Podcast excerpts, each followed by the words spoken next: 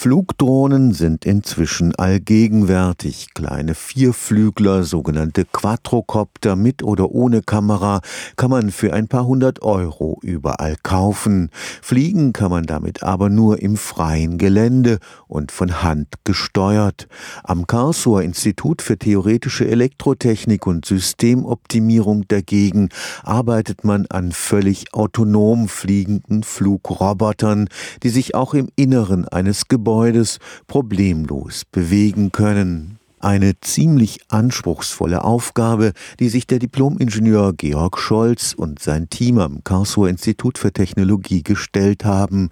Im Inneren von Gebäuden funktioniert die Satellitennavigation meist nicht mehr. Flugroboter müssen deshalb mit anderen Sensoren ihren Weg finden. Diese Fluggeräte, die wir als Drohnen bezeichnen, haben einen Durchmesser von ungefähr einem Meter. Sie sind mit vier Propellern angetrieben, sodass sie auch in der Lage sind, auf der Stelle zu schweben und können können dann ausgestattet mit der entsprechenden Sensorik, wie zum Beispiel Kameras oder Laserscannern, autonom in Gebäude hineinfliegen und auch diese erkunden, um dann Rettungskräften die Möglichkeit zu geben, einen Einblick in das Gebäude zu bekommen und dann die Leute zielgerichtet reinschicken zu können. An Einsatzmöglichkeiten für die Karlsruher Flugroboter fehlt es nicht.